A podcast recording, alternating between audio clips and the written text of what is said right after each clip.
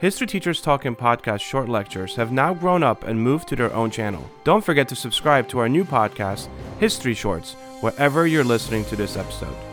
Meanwhile, thanks for listening to History Teachers Talking, and here is your newest episode. This is Peter, And this is Tom, and you're listening to History Teachers Talking podcast. part of the Evergreen Podcast Network.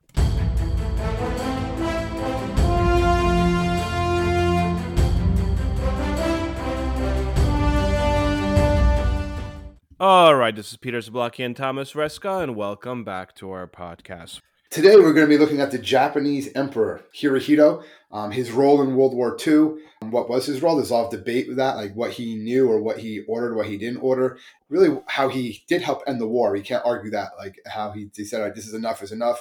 It's time to get to war. And really, the power he had over his people because he was seen as a living god at the time. He went on the radio twice in the span of a year. In 1945, which we're going to talk about today, is when he first time the people of Japan hear his voice. When Hirohito goes on and says, "We will surrender. We are surrendering." And then a year later, Hirohito goes back on the radio for another speech, and in that one, he says, "I am actually not a god." And then from that point forward, he became kind of like a constitutional monarch. But we're getting ahead of ourselves. He lived all the way into like 1989. Like, so he was around like Yeah. post-war. He was a major player in post-war Japan too, which we can talk about a little bit, just to like put a bow on it, I guess. Absolutely. Yeah, Hirohito was the emperor of Japan from 1926 until his death in 1989. So he was one of the longest Japanese monarchs. If not, I think the longest.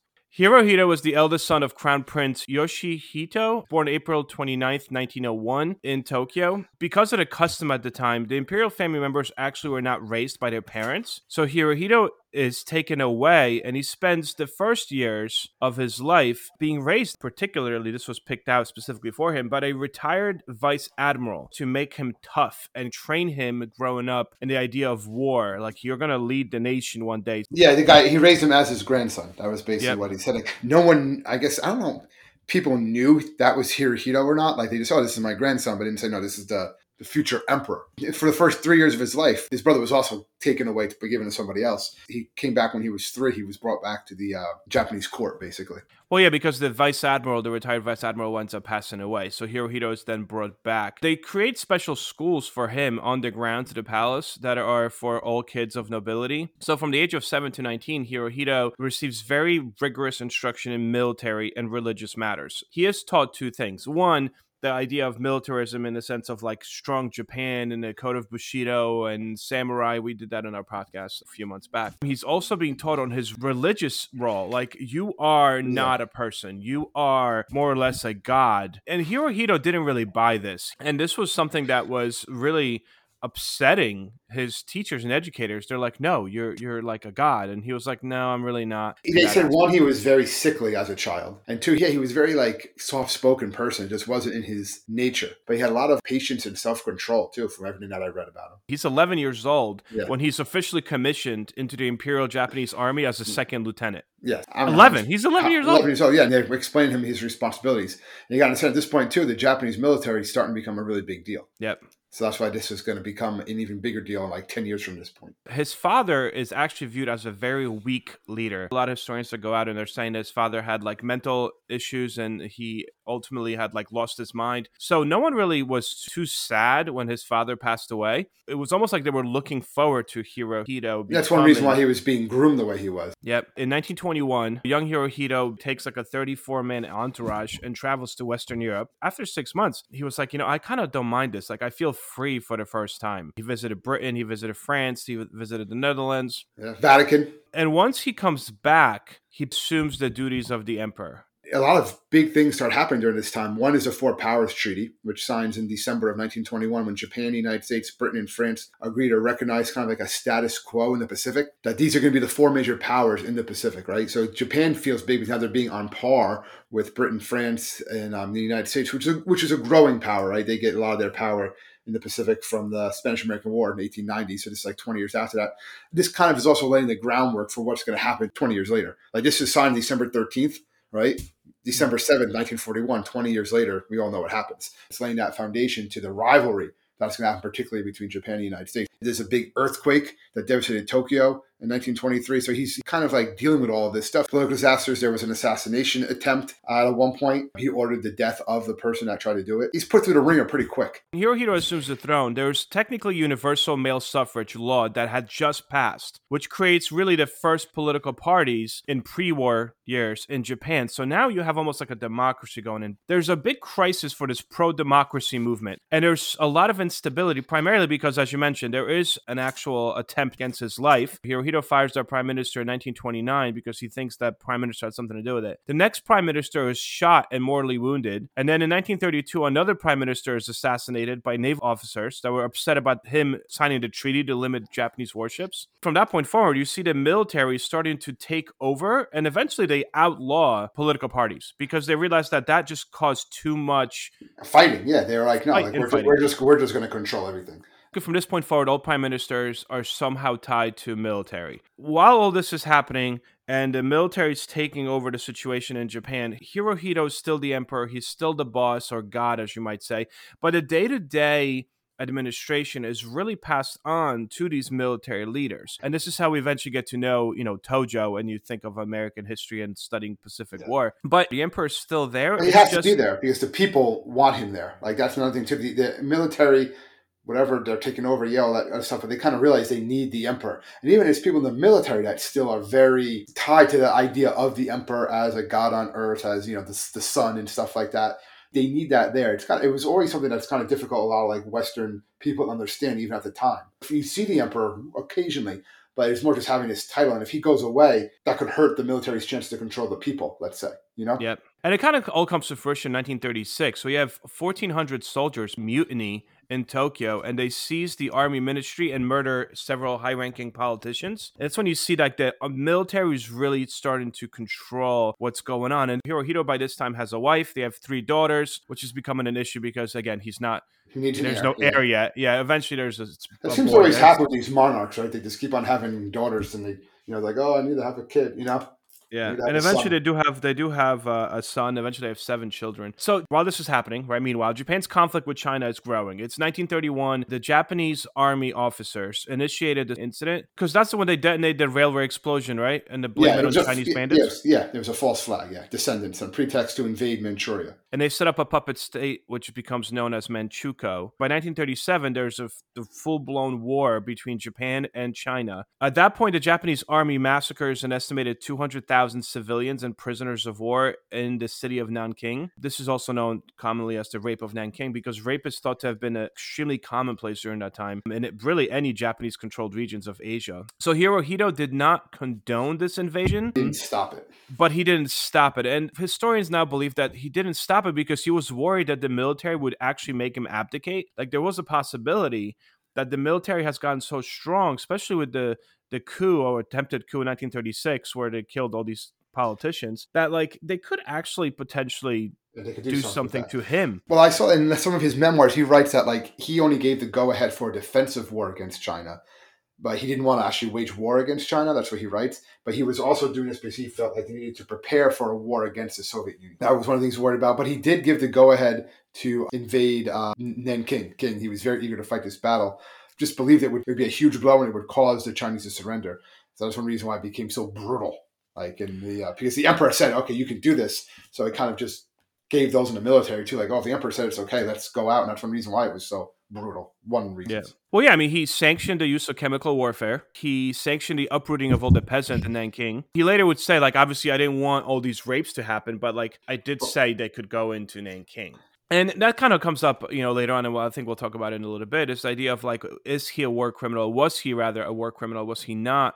Uh, we do know that he did play a role in Japanese militarism at the time, but for what reason he played that role? Again, there's a speculation that perhaps he was doing it because of the fact that had he not done it, um, him and his family would also be in danger. Yeah. So essentially, what ends up happening is Japan uh, in 1940, September 1940, signs a pact with Nazi Germany and fascist Italy, which kind of already makes them the, you know, as far as historians are concerned in history, kind of the bad guys. But they agree to assist one another should any of them be attacked by a country not already involved in war. The emperor chooses Tojo as the next prime minister and war minister, war and minister, war minister, because Tojo was so devoted to the imperial institution, right? He would listen to the emperor basically, and then he starts discussing with Hirohito, particularly war against the United States. Apparently, Hirohito does give the authorization, the approval to Tojo to plan an attack on Pearl Harbor. Hirohito, he's the god, right? You don't really see Hirohito. Yes. So Tojo becomes the face of Imperial Japan, which is often when you start looking at various political yeah. cartoons from the time, like you see Mussolini, you see Hitler, and you see Tojo. Tojo, you don't yeah. see Hirohito. They talk about Hirohito, a lot of those Yeah. Bugs Bunny cartoons and stuff, but they also talk about Tojo. Yeah. He's, he's the one, he's the public figure.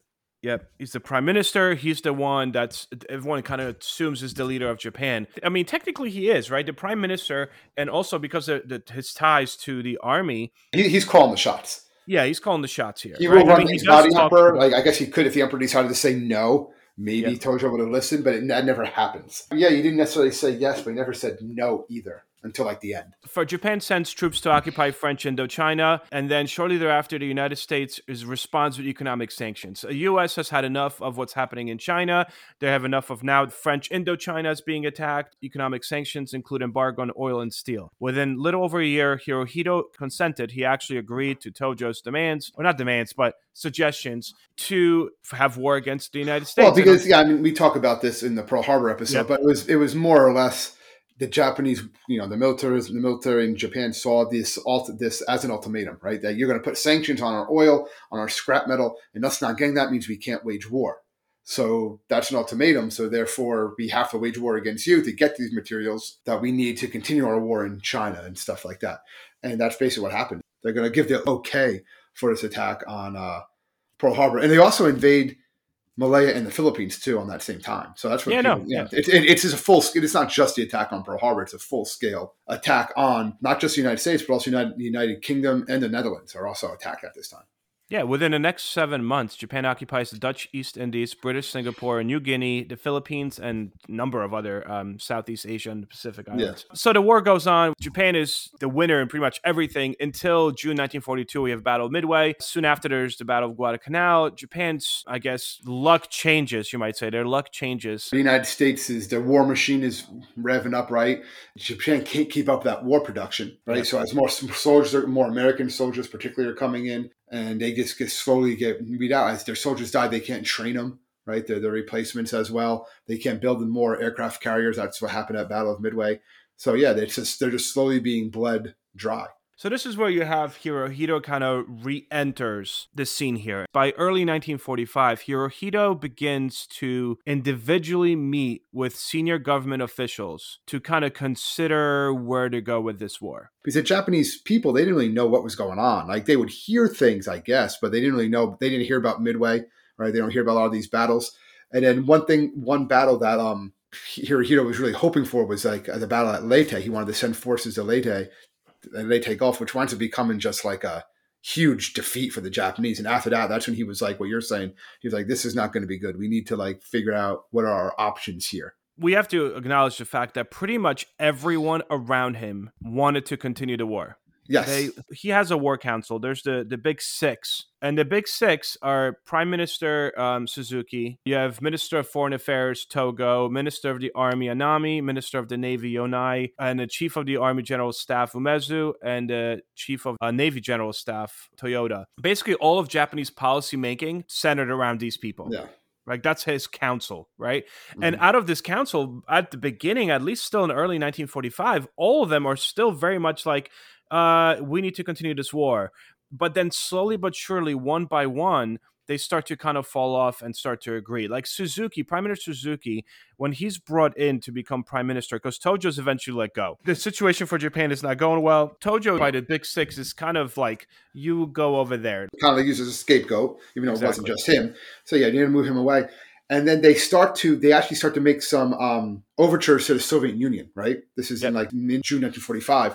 Like let's approach the Soviet Union and act as a mediator, and that did nothing. Because Stalin was like, no way. He, Well, because were- Stalin wants, uh, he he, he, he wants that land. Yeah, he's like he's like "You- you're beaten basically. Like, you're not gonna be able to repel my invasion. On July 26, 1945, the Allies issued the Potsdam Declaration, which is basically like if you want to surrender, it's unconditional. Japan was willing to almost do that. They wanted one major condition, right? And that was a guarantee that the emperor's position in Japanese society would still exist.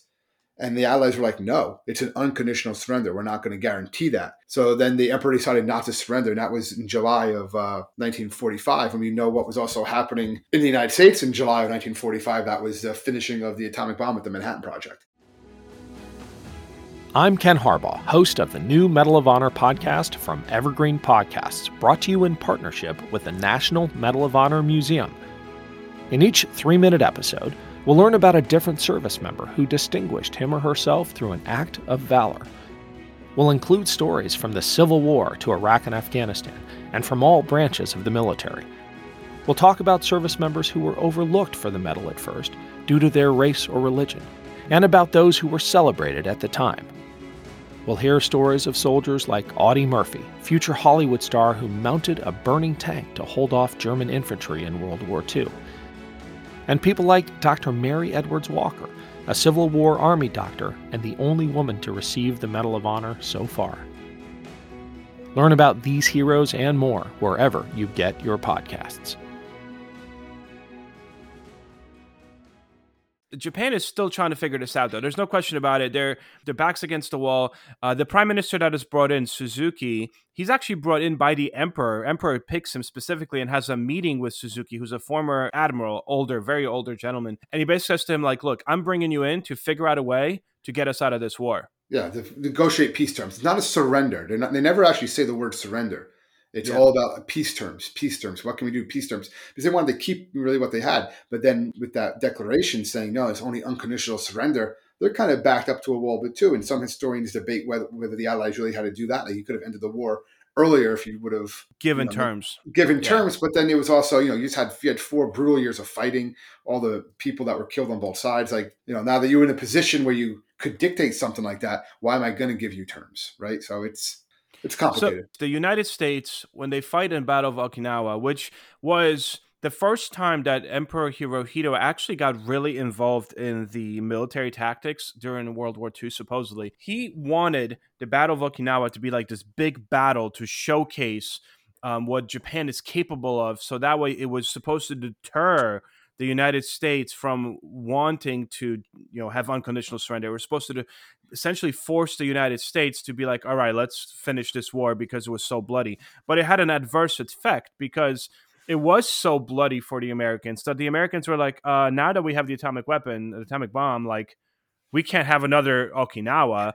So technically, it backfired on Hirohito, who was like, we'll show them what we're capable of, so yeah. that way they will discuss peace terms. It really showed them, all right, yeah, this is what you're capable of. So, you know, the fight is going to be that much more brutal. We have to use this new weapon, or, you know, we want, need this, we need to give them this knockout blow now. The last week for Japan is just one bad thing after another. We dropped the atomic bomb on Hiroshima, and then a couple days later, we drop one on Nagasaki. That same day that the bomb is dropped on Nagasaki, Soviet Union also enters, invades, yeah. invades um, invades Japanese areas in China. Interesting here too is it's probably another podcast in itself is that we wanted initially uh, FDR when he was still alive, he really wanted Stalin to enter this war and help us out. And up to really us dropping the bomb, we still kind of wanted Stalin's help with the war against Japan. But once we drop those two bombs, we're kind of like, yeah, we don't really need you anymore. Yeah, we don't want that because we don't want him taking over land to expand his sphere of influence. It's really that's the beginning of the Cold War.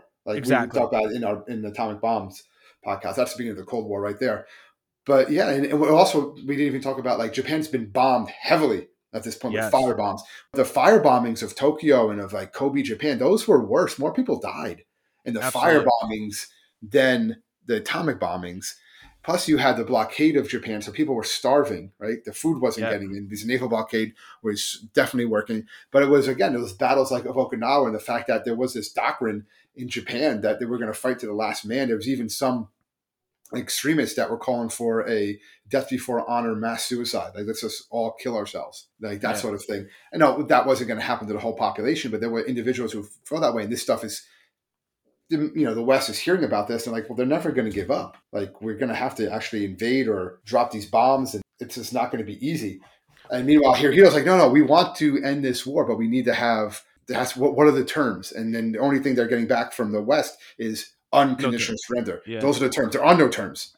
You surrender, we tell you what happens. And that's not easy for a leader to to do. He finally says, "You know what? I don't even care what happens to me." After the second bomb, he's like, "You know what? We need to protect the people of Japan. So if I lose my life because of this, it's fine." But now it's the big 6 that are not willing to do that. They're like, "Well, we can't lose the emperor." So there is a massive division. These guys are meeting just hours right after Nagasaki. They're meeting yeah. in like an underground bunker and they're trying to discuss and look at the Potsdam Declaration. They're like, what do we do? What do we do? And they're split three and three. So the prime minister and the foreign minister, you know, they're very much like, ah, we got to end this war. Like, we got to just accept these terms. There's nothing we could do about it. But we do send something back to the United States stating that we need to keep our emperor. Meanwhile, the other three guys that are there, the military guys, are like, uh, no, like, we're going to fight and we're going to bring them to Japan and we're going to have one major big battle, which is going to force the United States to basically let us surrender on our terms. Uh, that's really what it is. Like they want, they're willing to surrender, but it has to be on their terms. And their main term is basically we have to keep the retained emperor, emperor. in power. The emperor has to be kept in power. And so, they're just saying no, no, no. And the emperor actually on August fifteenth does re- do a recording right? That's what we talked yes, about. Yes, but before he does the recording, so he he's the emperor's brought into a meeting inside their bunker where the big six are meeting, yeah. and he's brought in because if the big six, if there is a three to three vote in a big six, you have to have a, a breaking vote. So the emperor is brought into that room. And he's basically like listening to all these people saying like why they should or shouldn't surrender. And finally, he's the one that breaks the stalemate. And he's like, "No, I want this war to end. I want it to end right now. I don't care about the terms. I I understand what you guys are saying, but like we need to end the war. Yeah. Just just end it. So he breaks the stalemate, and finally these people are like, all right, a response is sent over back to the United States. This is all happening after the two bombs are dropped. Yeah, this is on August 12th. Yeah. Yep. The response is sent August 11th, I think. Response was wound up being sent. And then the United States gets this response and they're like, mm, we said unconditional. And these guys are saying they're willing to surrender if they keep the emperor.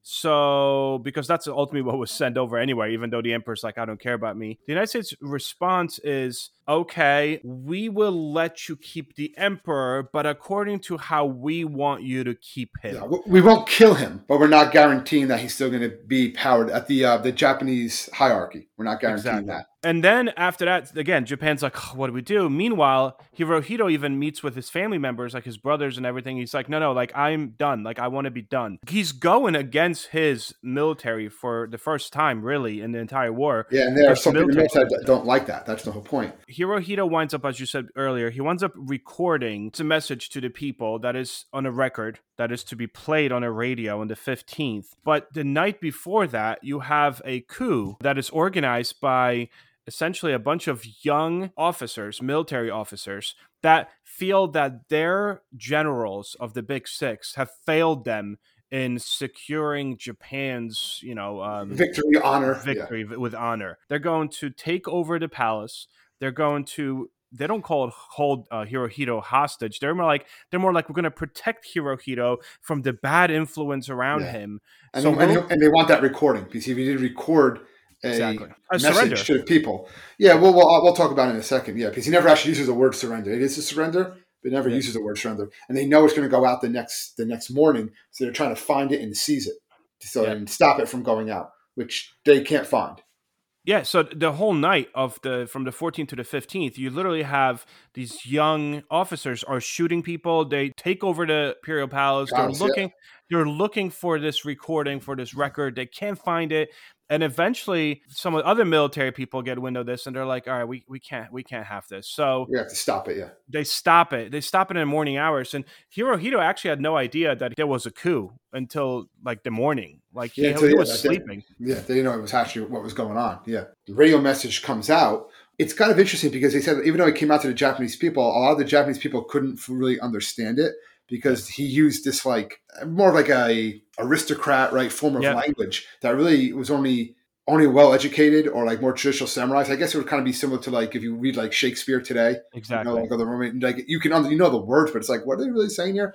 But some of the things he says is that you know the enemy has employed a new and most cruel bomb. But the main thing is he never says surrender. He just says that the war situation has not developed necessarily to Japan's advantage, and that yep. we we no longer have to endure the unendurable. So he never says surrender. He just says the war is now coming to an end. And this is big. This is the first time the commoners ever heard the emperor's voice. So remember, this guy's like God on earth, and they never heard his. They don't. They seen pictures of him. You know, they probably have pictures of him in their house, but never heard him speak until this moment. All right, and he's giving this speech saying, "All right, the war is now coming to an end. He gives a separate, much shorter speech two days later that people don't really, you know, it's kind of like a footnote, people don't really know about. And that one's given directly to the Japanese military. And that one does say, like, we need to comply with the intention and will of the United States, Britain, and Soviet Union. Like, it kind of basically says it's, it's over. So the war is going to be over now, but like there was still like, what are we going to do with Hirohito? Like, are we going to put him on war trials? What's going to go on here? And there was a lot of pressure from allied countries, like Australia oh yeah, they a, wanted yeah, they yeah. wanted him dead. They listed him as a war criminal. They wanted to put him on trial. And it was really probably Douglas MacArthur who actually threatens to kill Hirohito to the Japanese the day of the surrender. Mm-hmm. I know we talked about that. Like he said, you know, if you there's still like debate, but a lot of people or the Japanese say they're going to surrender, but are they going to surrender? Remember, they were having peace negotiations with us in '41, and they bombed us at Pearl Harbor. So yep. MacArthur actually says to some of these Japanese diplomats, like, if you pull anything, you know, when we're signing this paper, these uh, accords on the on the Missouri, I'm going to slit the emperor's throat right in front of you. That's what he says to them. And they're like, oh, cool. But then you have Douglas MacArthur who really saves his life because was he? Yeah, like, he how, threatened to kill him, and now he's saving his life. It's kind of exactly like, yeah. like if Hirohito was so involved, how did he avoid prosecution for war crimes? Well, largely because of Douglas MacArthur, right? Douglas MacArthur was appointed the supreme commander for the Allied powers um, in September 1945. Yeah. He was the main leader in the occupied Japan. So his job, MacArthur's job, was to help stabilize the country. And one of his first actions was whether Hirohito should be tried as war criminal. And the arguments were on both sides, but he decided not to charge and try Hirohito because he thought that Japan would be ungovernable if if they did that. Like he wanted a peaceful tr- he wanted a peaceful transition. He didn't want all these like you know extremist elements bombing things and doing assassinations, right? Going after the troops. He didn't want that, and they knew if he had the emperor at least there as a figurehead, if nothing else, right? Telling the people, no, we're going to go along with this. Like this is what this is for the good of Japan. That it could quell some of that, and it really worked. Like if you want to look at like the best possible post-war occupation, you know, yeah. the post-war occupation of Japan was on the X's and O's standpoint, it worked. I mean, again, we're occupying a nation, which sucks. Yeah, yeah. But, to achieve post-war, like, if you wanted the American post-war objectives in Japan, it, it, it, happened. Okay, I know other things going on here. That's a simplification, but it was successful, and one reason was you can give credit to MacArthur for having Hirohito by his side during this time doing yep. this. It gave some credibility to what the Americans were doing. Yes. So without Hirohito on trial, there was really not much division in Japan. And in addition, it was in best interest of the U.S. for Japan to be transformed into a democratic stronghold against communism in the region, right? Because you were encircled by communism in countries like China and Soviet Union. So all of a sudden, like you want Japan to become a democracy. And then a few years later, when you have the Korean War, Japan's entire economy is reworked for war production to create jeeps, arms, uh, food, anything you can think of for the Korean War, which does to Japan what World War II did to the United States. It blows up their economy and it brings about a lot of wealth to Japan. Well, they become West, they, they, become westernized. But yeah, but there's still a lot of debate. Like a lot of the um, papers that were or anything that showed that the the emperor or his family committed war crimes that was kind of destroyed or hidden right oh yeah yeah there were american officials were like rebranding yeah. hirohito as this like yeah. peaceful democratic figure yeah, he, oh, he had no he had no power. i remember hearing that in school too like remember when i was in high school middle school when they talked about it oh the emperor didn't really have that much power and stuff like that it's even debated but most historians say now he had a lot more power than probably what the history books originally said, right? Maybe you go back 20, 30 years. So he was definitely culpable for the war. He was definitely reflecting on his wartime role. Like here, he never answered questions directly, which angers the, a lot of Chinese, even to this day, right?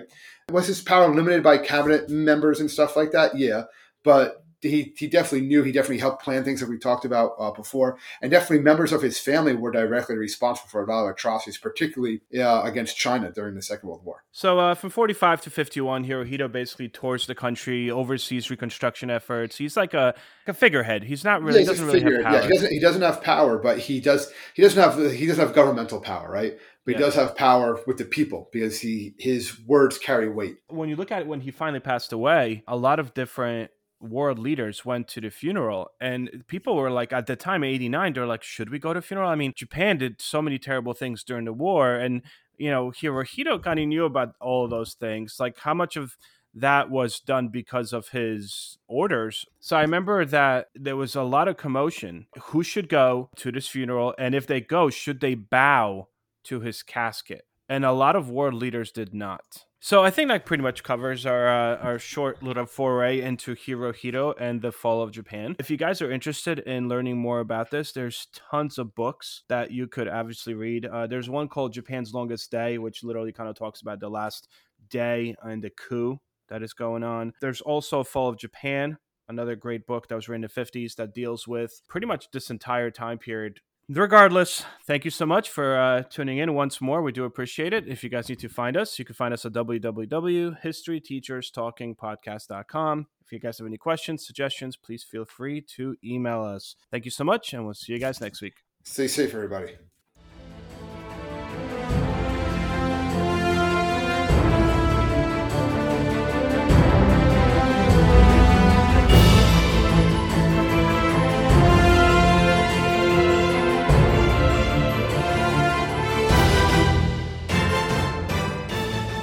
I hope everyone enjoyed our podcast, and if you would like to email us, you can do so at historyteacherspodcast at gmail.com.